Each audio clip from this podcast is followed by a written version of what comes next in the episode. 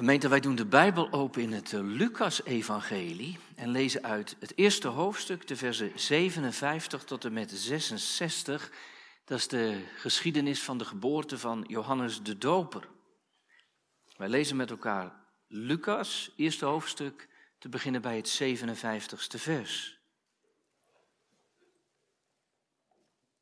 En dan lezen wij het woord van onze God.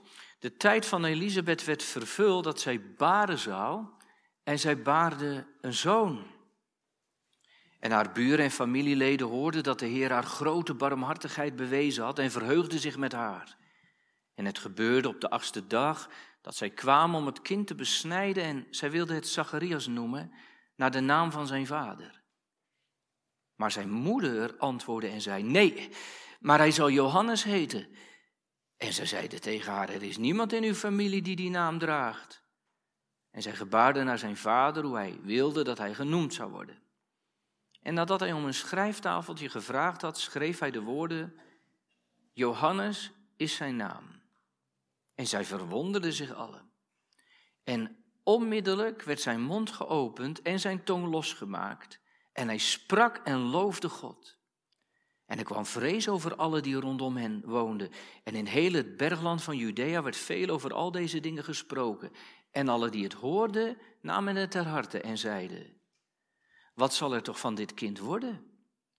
En de hand van de Heere was met hem. Tot zover onze schriftlezing.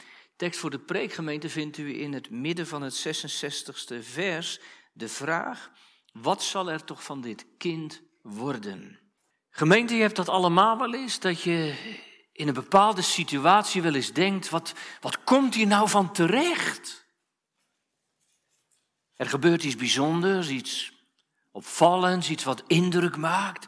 Of je schrikt ergens van. Of er komen dingen op je pad waar, waar je de hand niet in hebt. Of er gebeurt iets in je leven wat je aan het denken zet. En je denkt bij jezelf, wat moet hier nou van terechtkomen? Waar, waar gaat dit eindigen? Waar komen we uit? Hoe gaat het verder? En gemeente, zo'n vraag en deze vraag, die horen we een groep mensen stellen boven het wiegje van een klein kind. Verwonderd staren ze het jongetje aan wat in de kribbe ligt, in de wieg ligt. Het is nog maar acht dagen oud, heel klein dus. Moeder zit nota bene nog in de kraamtijd. Wat zal er van dit kind worden? Na alles wat ze zien en wat ze horen over dit kind.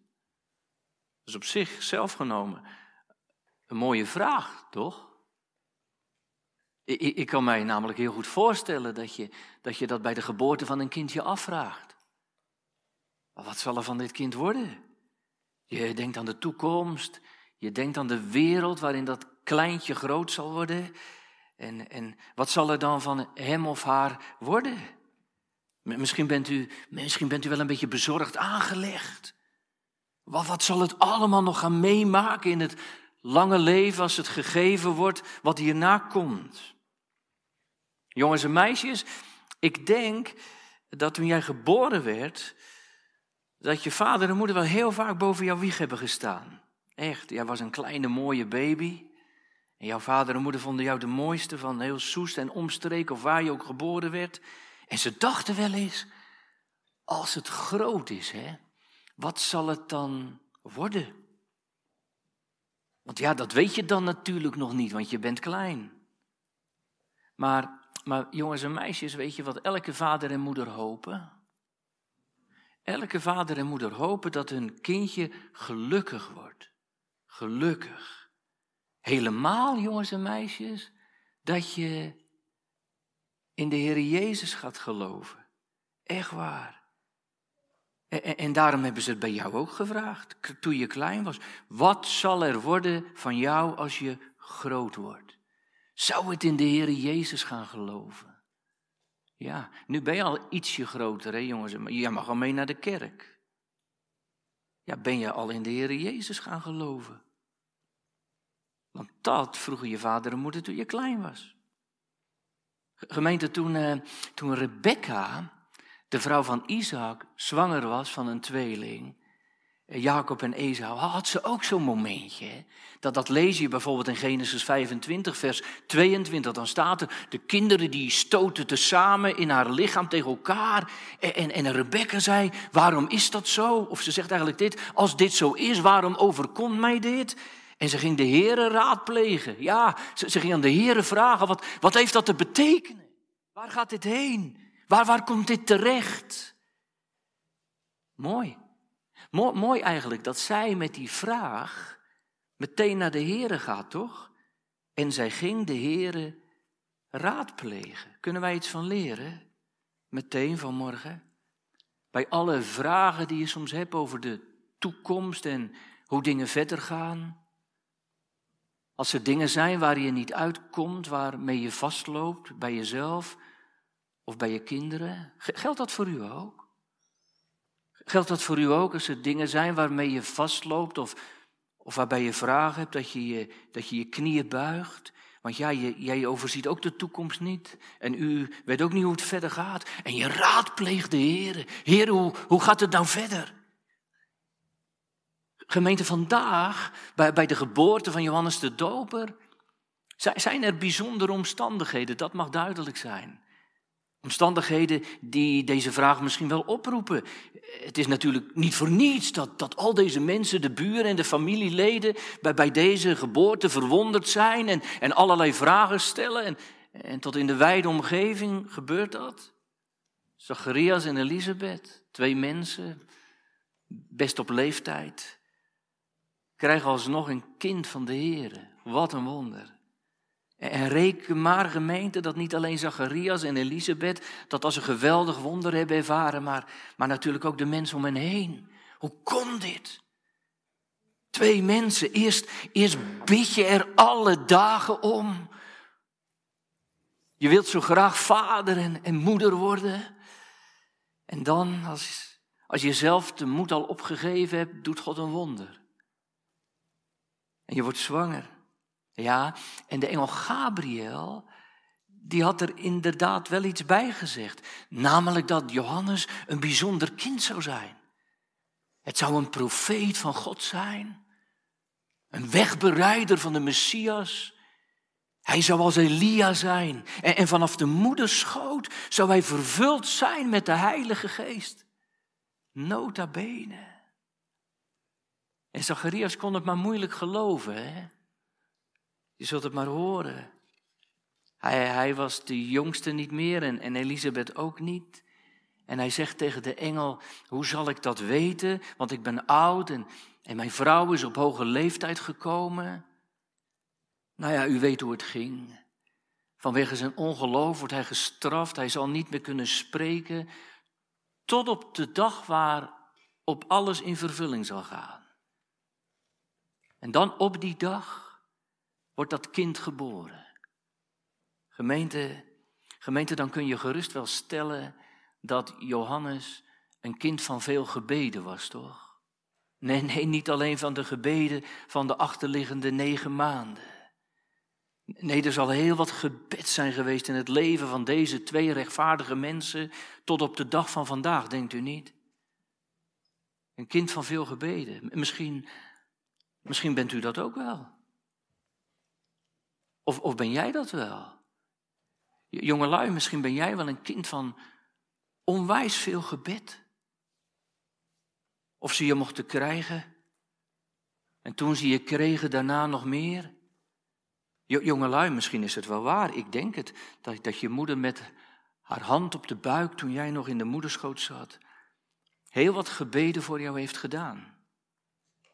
Best mooi als je dat weet.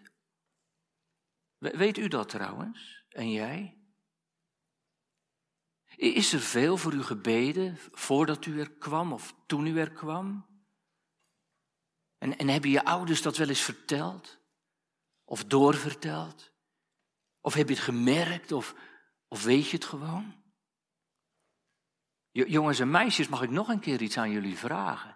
Vind je dat nou niet heel mooi? Vind je het nou niet heel mooi dat papa en mama heel veel voor jou hebben gebeden? Dat is echt waar hoor. Gaat vandaag nog maar een keer aan ze vragen. Maar ik weet zeker dat het waar is. En dat is heel mooi hè. dat je een kind bent waar, waar papa en mama en opa en oma heel veel voor gebeden hebben. Weet je jongens en meisjes, ik weet bijvoorbeeld, ik weet dat mijn opa heel veel voor mij gebeden heeft. En, en pas toen ik groot werd, en toen heeft hij dat een keer aan mij verteld. Waarom hij dat deed. En dat hij dat deed. En dat vond ik zo mooi. Gemeente Elisabeth en haar al negen maanden zwijgende man hebben elkaar ongetwijfeld met tranen in de ogen aangekeken toen dat kleine afgebeden jongetje geboren werd, denkt u niet? Maar, maar, maar niet alleen dit echtpaar, dat is volgens Lucas 1 in alle staten. Maar, maar ook de buren staten, de, de familieleden. Ik dacht bij de voorbereiding nog, hoe anders ging het bij de geboorte van de Heer Jezus. Geen buren, geen familieleden, maar hier wel. En op de achtste dag, als het de gewoonte is om het kind te besnijden, zijn ze er allemaal bij. Natuurlijk, gemeente, dat, dat was een hoogtepunt, de, de besnijdenis. Dat kleine jongetje, dat kind van Israël, mag ingebed worden, ingelijfd worden in dat verbond van God met zijn volk. Machtig mooi, hij krijgt het teken en zegel daarvan, de besnijdenis. Gemeente, precies zoals bij ons bij de doop gebeurt. Het teken is anders, de betekenis is hetzelfde. Nu, nu hoort dat kind er helemaal bij. Nu heeft het het teken gekregen. Nu, nu hoort het de Heer en, en zijn volk. En zo blijkt nu, en zo blijkt nu, bij diezelfde gelegenheid zal de naam van het kind bekendgemaakt worden. Dat, dat was trouwens bij de Heer Jezus later ook het geval. Kijkt u maar in Lucas 2, vers 21. Dan vallen die twee dingen ook samen. Jezus wordt besneden en men noemde zijn naam Jezus. Dat, dat is eigenlijk best mooi als je daar diep over nadenkt. Je wacht je wacht op de dag dat de naam van God aan je kind wordt vastgemaakt. En dan pas geef je hem een eigen naam. Dat zou ik nou mooi vinden als we dat ook gingen doen. Eerst wordt mijn kind gedoopt, krijgt het de naam van God aan zijn leven verbonden. En dan zeggen we hoe het heet. Wij, wij kennen dat gebruik niet, maar blijkbaar was het in deze tijd gebruik in de dagen van het Nieuwe Testament, gemeente, al is dat ook weer niet helemaal zeker, maar hier zien we het gebeuren. Hier zien we het gebeuren en het heeft iets heel moois. Eerst de naam van God, dat voorop, en dan je eigen naam. En gemeente, als het om dat laatste gaat, en dan je eigen naam, dan weten de omstanders het wel. Die, die hebben al geconcludeerd, dit kind zal natuurlijk op een of andere wijze naar zijn vader heten. Dat, dat vinden zij voor de hand liggend. Ik las bij Isaac da Costa dat het niet per se de gewoonte was om je kind meteen de naam van zijn vader te geven. Soms was dat het tweede kind pas of het derde. Maar omdat het vrijwel uitgesloten was dat Elisabeth en Zacharias nog een kind zouden krijgen, zegt da Costa, was dit dan wellicht voor de hand liggend. Hij zou de naam van zijn vader krijgen. En het is eigenlijk al beklonken. Gemeente zoals wij vaak wat beklinken, toch? Maar dan grijpt Elisabeth in. Nee, zegt ze. Het zal anders zijn. Dat, dat heeft de engel aan haar man bekendgemaakt.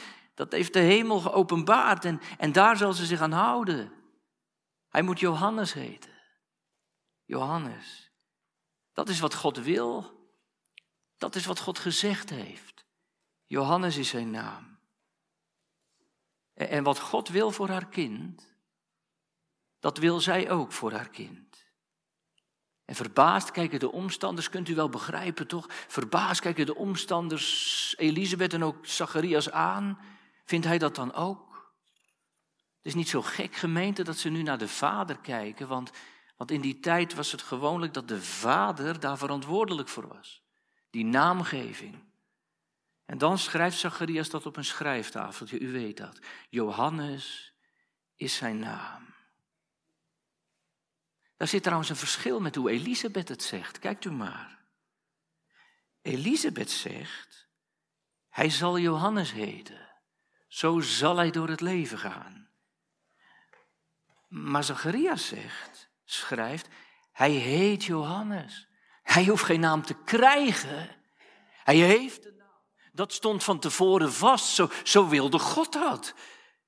Johannes, met die prachtige betekenis. De Heere is genadig. Onvoorwaardelijk gemeente laat Zacharias hier doorklinken en merken dat hij die woorden van God gelooft. Johannes. Als je daarover nadenkt, dan denk je dat is ook wat. Negen maanden heb je gezwegen.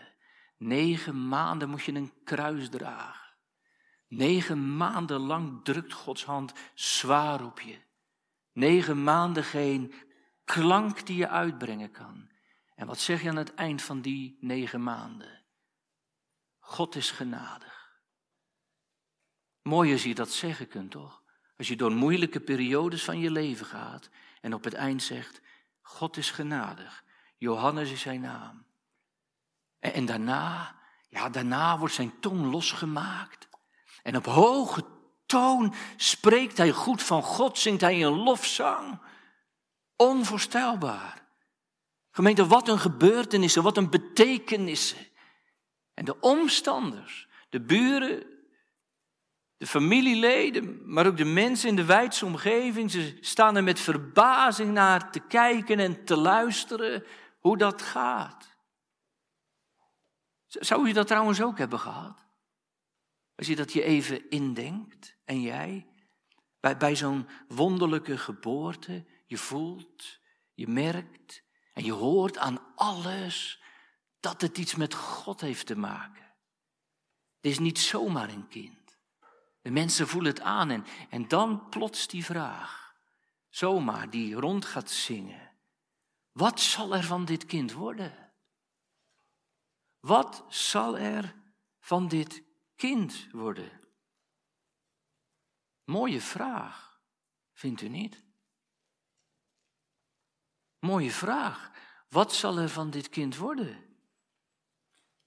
Nou ja, je zou natuurlijk ook meteen kunnen zeggen, is het wel een relevante vraag? Hoe kun je dat zeggen? Is die vraag wel te beantwoorden bij het zien van een klein kind, een baby? Misschien zijn er vandaag die zeggen, nou gelukkig niet.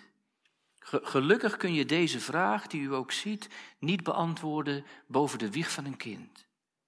En gelukkig weet je niet alles over de toekomst van je kind. Je zou geen oog meer dicht doen, toch, vaders en moeders? Je zou toch geen nacht meer slapen? Als je alles zou weten wat je kinderen onderweg in het leven tegen gaan komen. Ja, de mooie dingen zeker. Maar ook het verdriet en de zorgen.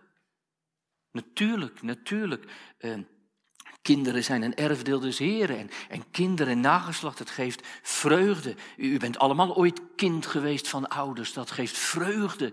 En, uh, maar, maar, maar kinderen bezorgen soms ook verdriet. Sommigen van u weten dat, hè? Je kunt soms heel veel verdriet hebben over je kind.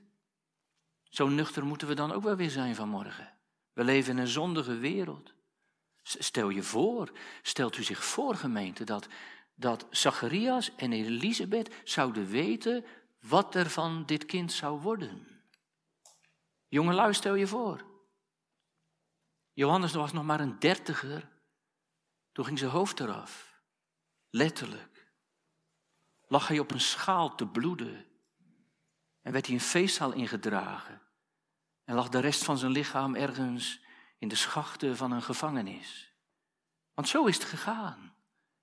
Een zoon heeft tijdenlang gevangen gezeten omdat hij de waarheid sprak. Zo is het gegaan, vreselijk. Wat zal er van dit kind worden? Ja, wij weten het vandaag, wat er met Johannes geworden is. Maar gemeente, als ouders wil je dat toch niet weten? Toch? Maar, maar misschien is er nog iets meer van te zeggen van die vraag. Toch? dingen, gemeente, die we wel kunnen weten. Dingen waar we wel op mogen hopen. Hoezo, zegt u nou, over Johannes had de Heer toch grote dingen gezegd. Maar wat had de engel Gabriel al niet beloofd aan, aan Zacharias? Dat waren geen kleine dingen. Zacharias, wat zal er worden van dit kind? Gabriel had gezegd, hij, hij zal groot zijn voor de Heer. En, en met de Heilige Geest zal hij vervuld worden. En, en hij zal vele Israëlieten, hij zal vele Israëlieten bekeren tot God. Ook dat. En, en als een profeet zal hij voor de Messias uitgaan die komen zal. Hij zal Elia zijn. Nee, nee, nee, gemeente, die woorden was Zacharias niet vergeten. Integendeel, sterker nog, hij gelooft ze. En daarom schrijft hij ook die naam op. Johannes is zijn naam. Wat God doet, dat is wel gedaan. En wat God belooft, dat zal hij doen.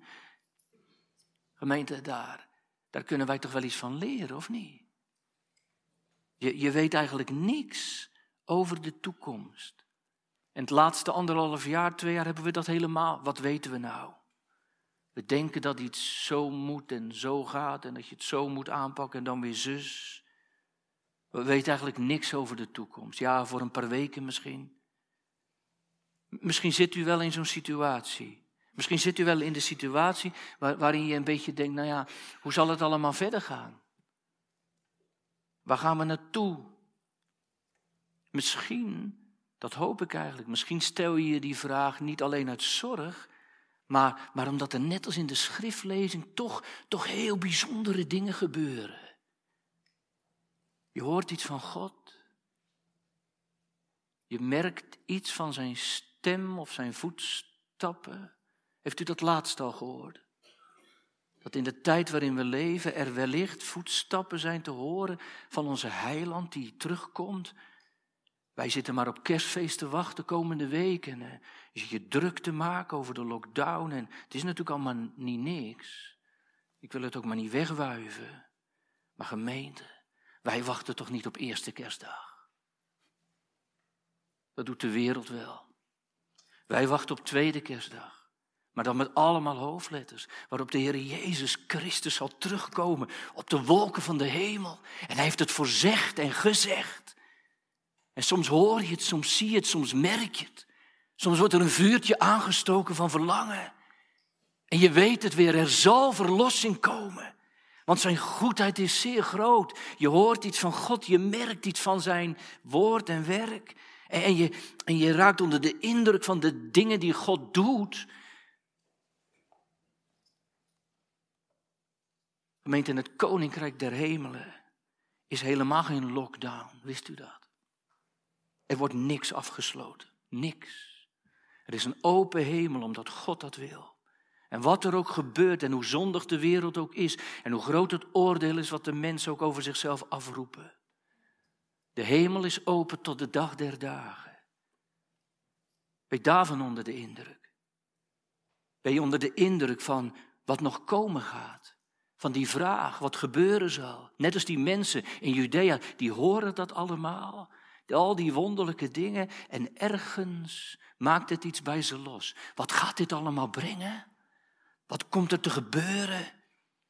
En weet u, gemeente, juist op dat soort momenten, ik ben er diep van overtuigd. Wil God zijn woord spreken, wil hij zijn belofte laten klinken. Juist dan. Wil hij niet alleen Zacharias en Elisabeth doen vertrouwen op zijn woorden, maar ook u en mij? Dat al die woorden die hij tot ons spreekt en blijft spreken, dat hij daarover zegt, geloof het nou, mijn heil en troostrijk woord. En verhard je niet, maar, maar laat je leiden. En de Heer Jezus zegt, als je allerlei dingen hoort die om je heen gebeuren, die, die je misschien duizend vragen geven. U kent dat, hè, Matthäus 25. Als al die dingen gebeuren, zegt hij, reuring in de wereld, overal en nergens, heft uw hoofden op.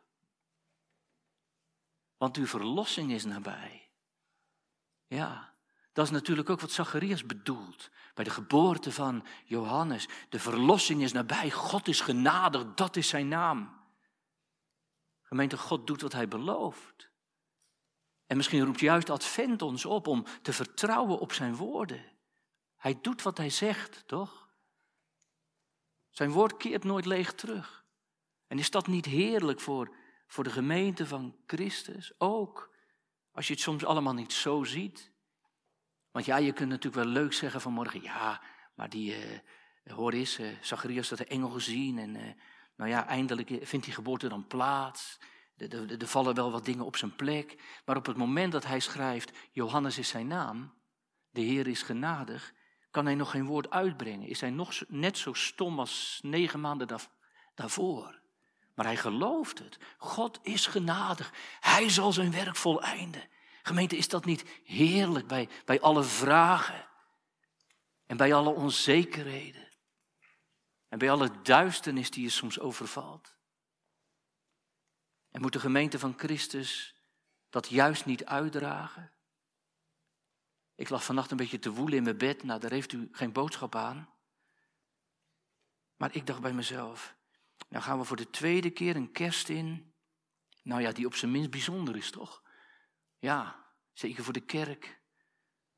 Nou ja, u weet wat er allemaal moet of niet moet.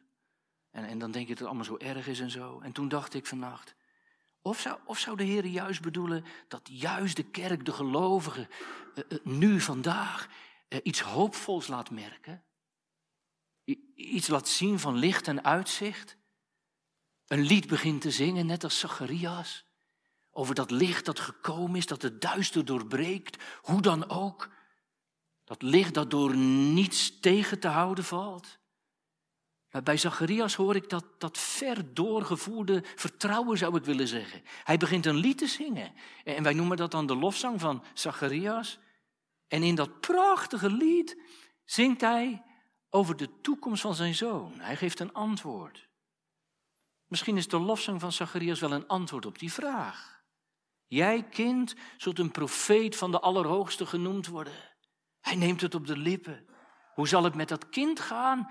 Jij zult voor het aangezicht van de Heer uitgaan om zijn wegen gereed te maken en om zijn volk kennis van de zaligheid te geven in de vergeving van hun zonde.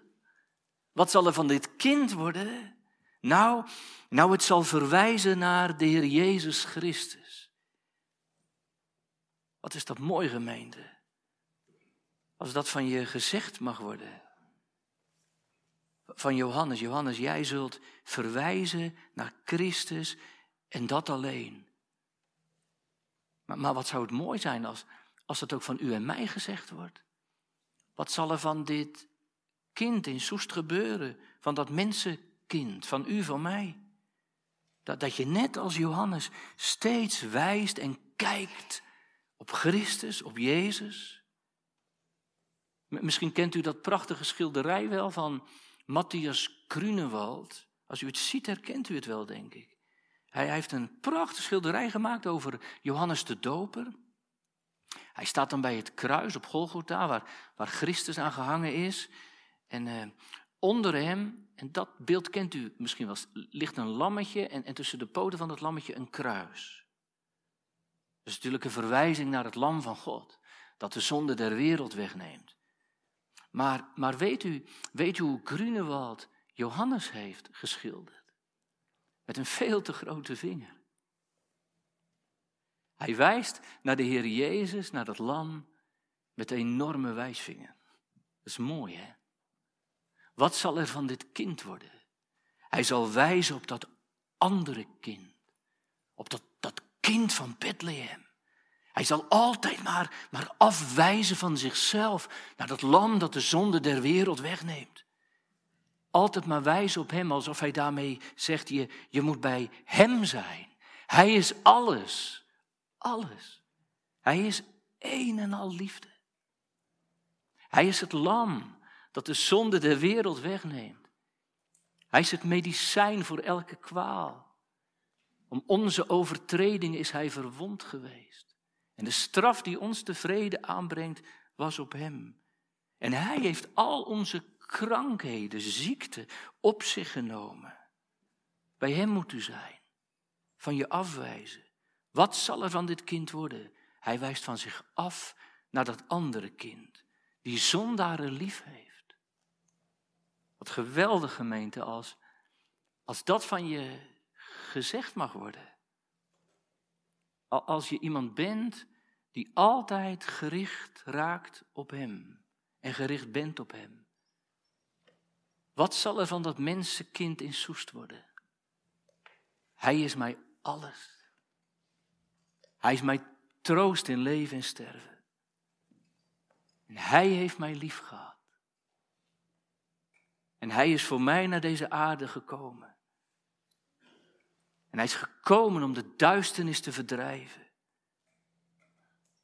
En hij geeft mij vrede. Wat zal er van dit kind worden? Van dat mensenkind in Soest. Ik heb wel eens horen zeggen, uh, je wordt wat je gelooft. Kent u die uitdrukking? Je wordt wat je gelooft. Kijk, de Heer doet net als aan Johannes, aan u en mij geweldige beloften. Die kun je niet zomaar wegpoetsen, toch? Gemeente God heeft een, verbond gesloten. En in dat verbond heeft Hij de machtigste belofte gedaan. Weet u aan wie? Aan kinderen des doods. Het doofformulier zegt aan kinderen van de toren, die in het rijk van God niet kunnen komen, tenzij ze opnieuw geboren worden. En daarom doet God geweldige beloften in het verbond. En deelt Hij die wekelijks uit, ook in het midden van u als gemeente. En in dat verbond en in dat, die belofte heeft God laten weten dat het goed komt voor alle die de Heer Jezus Christus leren liefhebben. Dat het eeuwig goed komt wel te verstaan.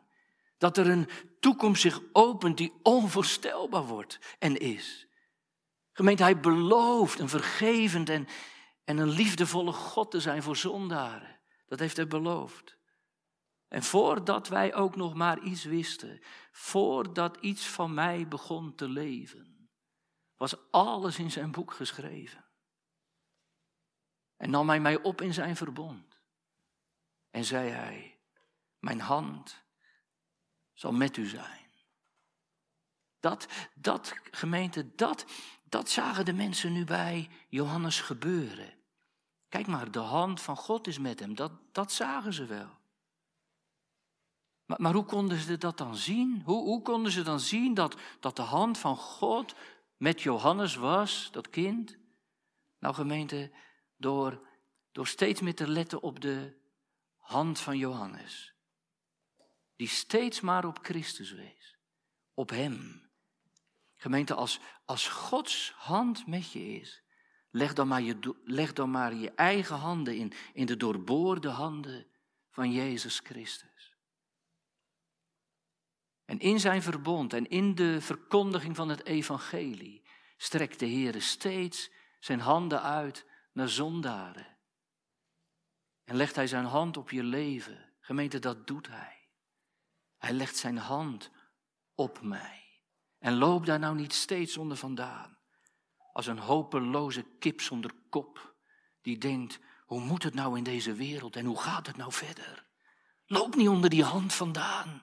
Wat gebeurt dat soms snel, gemeente, als we het leven in eigen hand willen houden of in eigen hand willen nemen of, of kijken in die wereld die zonder God leeft? Je laat Gods hand zomaar links liggen. En je bent zomaar onder die hand vandaan. Maar dan ben je echt aan het hand. Wat zal er van dit kind worden? Gemeente, wat zal er van u worden? Nou, je wordt wat je gelooft. En als je gelooft in die heerlijke belofte van deze Almachtige God, dat het goed komt met een ieder die gelooft, dan komt het goed. Je wordt wat je gelooft. Gemeente, wanneer zal het dan goed worden? Echt goed? Dat weet u toch. Als we bij dat kind van Bethlehem terechtkomen, bij dat kind van de kribbe, steeds weer. En in deze tijd staan we toch aan die kribbe en vieren we zijn komst en geboorte. En weet u wat u moet doen? U moet bij de kribbe van Bethlehem volgende week zondag en zaterdag ook maar dezezelfde vraag stellen. Je kijkt naar dat kind en je zegt, wat zal er van dit kind worden? Gemeente, en de geschiedenis van dat kind was niet zo romantisch als heel veel ons met kerst willen doen geloven. Dit kind wordt geboren om aan een kruis te sterven. Wat zal er van dit kind worden? Het staat van meet af aan vast. Het eindigt aan een kruishout. En, en, en Maria, Maria zal dat toch ook vaak gedacht hebben. Wat zal er van dit kind worden? Ja, de engel, de engel had tegen haar gezegd, Maria, Maria zal een zwaard door je ziel gaan. Of dat zei Simeon. Simeon zei, er zal een zwaard door je ziel gaan. Dat zou er van je worden. En ze zal het meemaken. Maria heeft het meegemaakt. Het lijden en, en sterven van haar eigen kind. weet u gemeente? Met ons, met ons kan het alleen wat worden. Omdat het met dit kind niks werd. Beseft u dat? En besef jij dat? Beseffen wij dat gemeente juist in kersttijd, als we zien op dat kind in de kribbe, met mij kan het wat worden, omdat het niks werd met dit kind. Ja, zegt u, wacht even hoor, maar, maar dan kijkt u alleen naar kruis zeker, ja. Maar niet naar de opstanding daarna. Maar je ziet het meteen. En wie er doorheen ziet, ziet het. Jezus, hij, wat zal er van dit kind worden? Hij zal tot niets gemaakt worden. God zal hem verbrijzelen. En het behaagde de Heer hem te verbrijzelen. En hij zal alles kwijtraken. Hij zal zijn leven afleggen, zegt de schrift. En Johannes zegt het toch ook, hij zal het lam zijn, het offerlam dat de zonde der wereld gaat wegnemen. Gemeente, in het kerstevangelie klinkt het straks op, op blijde toon, hè? want een kind is ons geboren en een zoon is ons gegeven. Maar we stellen ook de vraag meteen: en wat zal er dan van dit kind worden? En dan krijg je antwoord. Als je die vraag echt stelt vanuit je eigen vraag, krijg je antwoord. Hij zal de zonde en, en de schuld en het oordeel dragen van al die kinderen, die mensenkinderen, die in zonde ontvangen en geboren zijn. En die kinderen van de toren zijn. En daarin ligt je redding. Gemeente, in de dagen van de geboorte van Johannes liet God wonderlijke dingen gebeuren. En liet hij wonderlijke dingen horen. En wie het hoorde, wie het echt hoorde, want dat is ook nog een punt, hè? horen en horen is twee. Wie het echt hoorde, die stond er even bij stil. Mag ik met u een grote stap maken naar Pinksteren? Op het Pinksterfeest merkten de mensen ook wonderlijke dingen. Hè? En die snapten ze niet. Maar ze stelden wel de vraag, een beetje diezelfde vraag. Dan wordt de vraag gesteld, wat wil dit toch zijn? Wat, wat gaat er gebeuren? Wat, wat gaat hiervan komen? Gemeente, een prachtige vraag, vindt u niet? God die mensen wakker roept, die in het woord laat horen, die dichtbij komt, die je erbij trekt en bijhaalt die je in het verbond opneemt, die je de ogen wil openen en die als het ware een vraag op de lippen legt. Wat wil toch dit zijn? Prachtige vraag. Waar moet dit heen? Vraag voor jezelf en voor je kinderen en voor de gemeente, voor de toekomst. Gemeente, de vraag in de tekst van vandaag. Wat zal er van dit kind worden? Is ook een vraag aan u en jou. Wat zal er van de mensenkinderen van Soest worden. Straks. En voor eeuwig. Je kunt het weten. Je kunt het zeker weten. Want een licht zo groot, zo schoon, gedaald van hemels troon, straalt volk bij volk in de ogen. Gemeente, als je het niet ziet, bent en blijf je blind. Maar als je de vraag stelt, wat zal er van dit kind worden? en je terechtkomt bij dat kind van de kribbe en dan dezelfde vraag stelt, dan krijg je antwoorden. Antwoorden, gemeente, waarbij je de adem in de keel stokt, waarbij je hart op hol gaat. Dan krijg je antwoorden, want een kind is ons geboren en een zoon is ons gegeven. En de heerschappij is op zijn schouder. En als ik naar dat kind kijk, dan weet ik het. Hij zal de zonde van velen dragen en wegdragen. En Paulus zegt, de schuldbrief van je leven is met hem vertimmerd aan het kruis. Wat zal er van de menskinderen van Soest worden? En hopelijk stelt u de vraag, omdat het met dat kind tot aan het kruis niks geworden is en hij tot niets wilde worden, kan ik tot alles worden, wat dat alles is. Zalig worden, kind van God worden, kind van het koninkrijk zijn, voor nu en voor eeuwig. Nog één keer, wat zal er van een mensenkind in Soest worden? Als hij ziet op dat kind van de kribbe, dan wordt het goed. Dan wordt het eeuwig goed. Dan jubel ik dwars door de nachten van het leven heen. Dwars door lockdown en ziektes en zorgen heen. Dwars door de schuld van mijn leven heen. Zing ik maar, de Heere zal uitkomst geven. En ik zal zijn lof in de nacht zingen. Hoezo? Omdat het wat met me worden zal. Omdat ik het van Hem verwacht. Kind van de kribbe. Amen.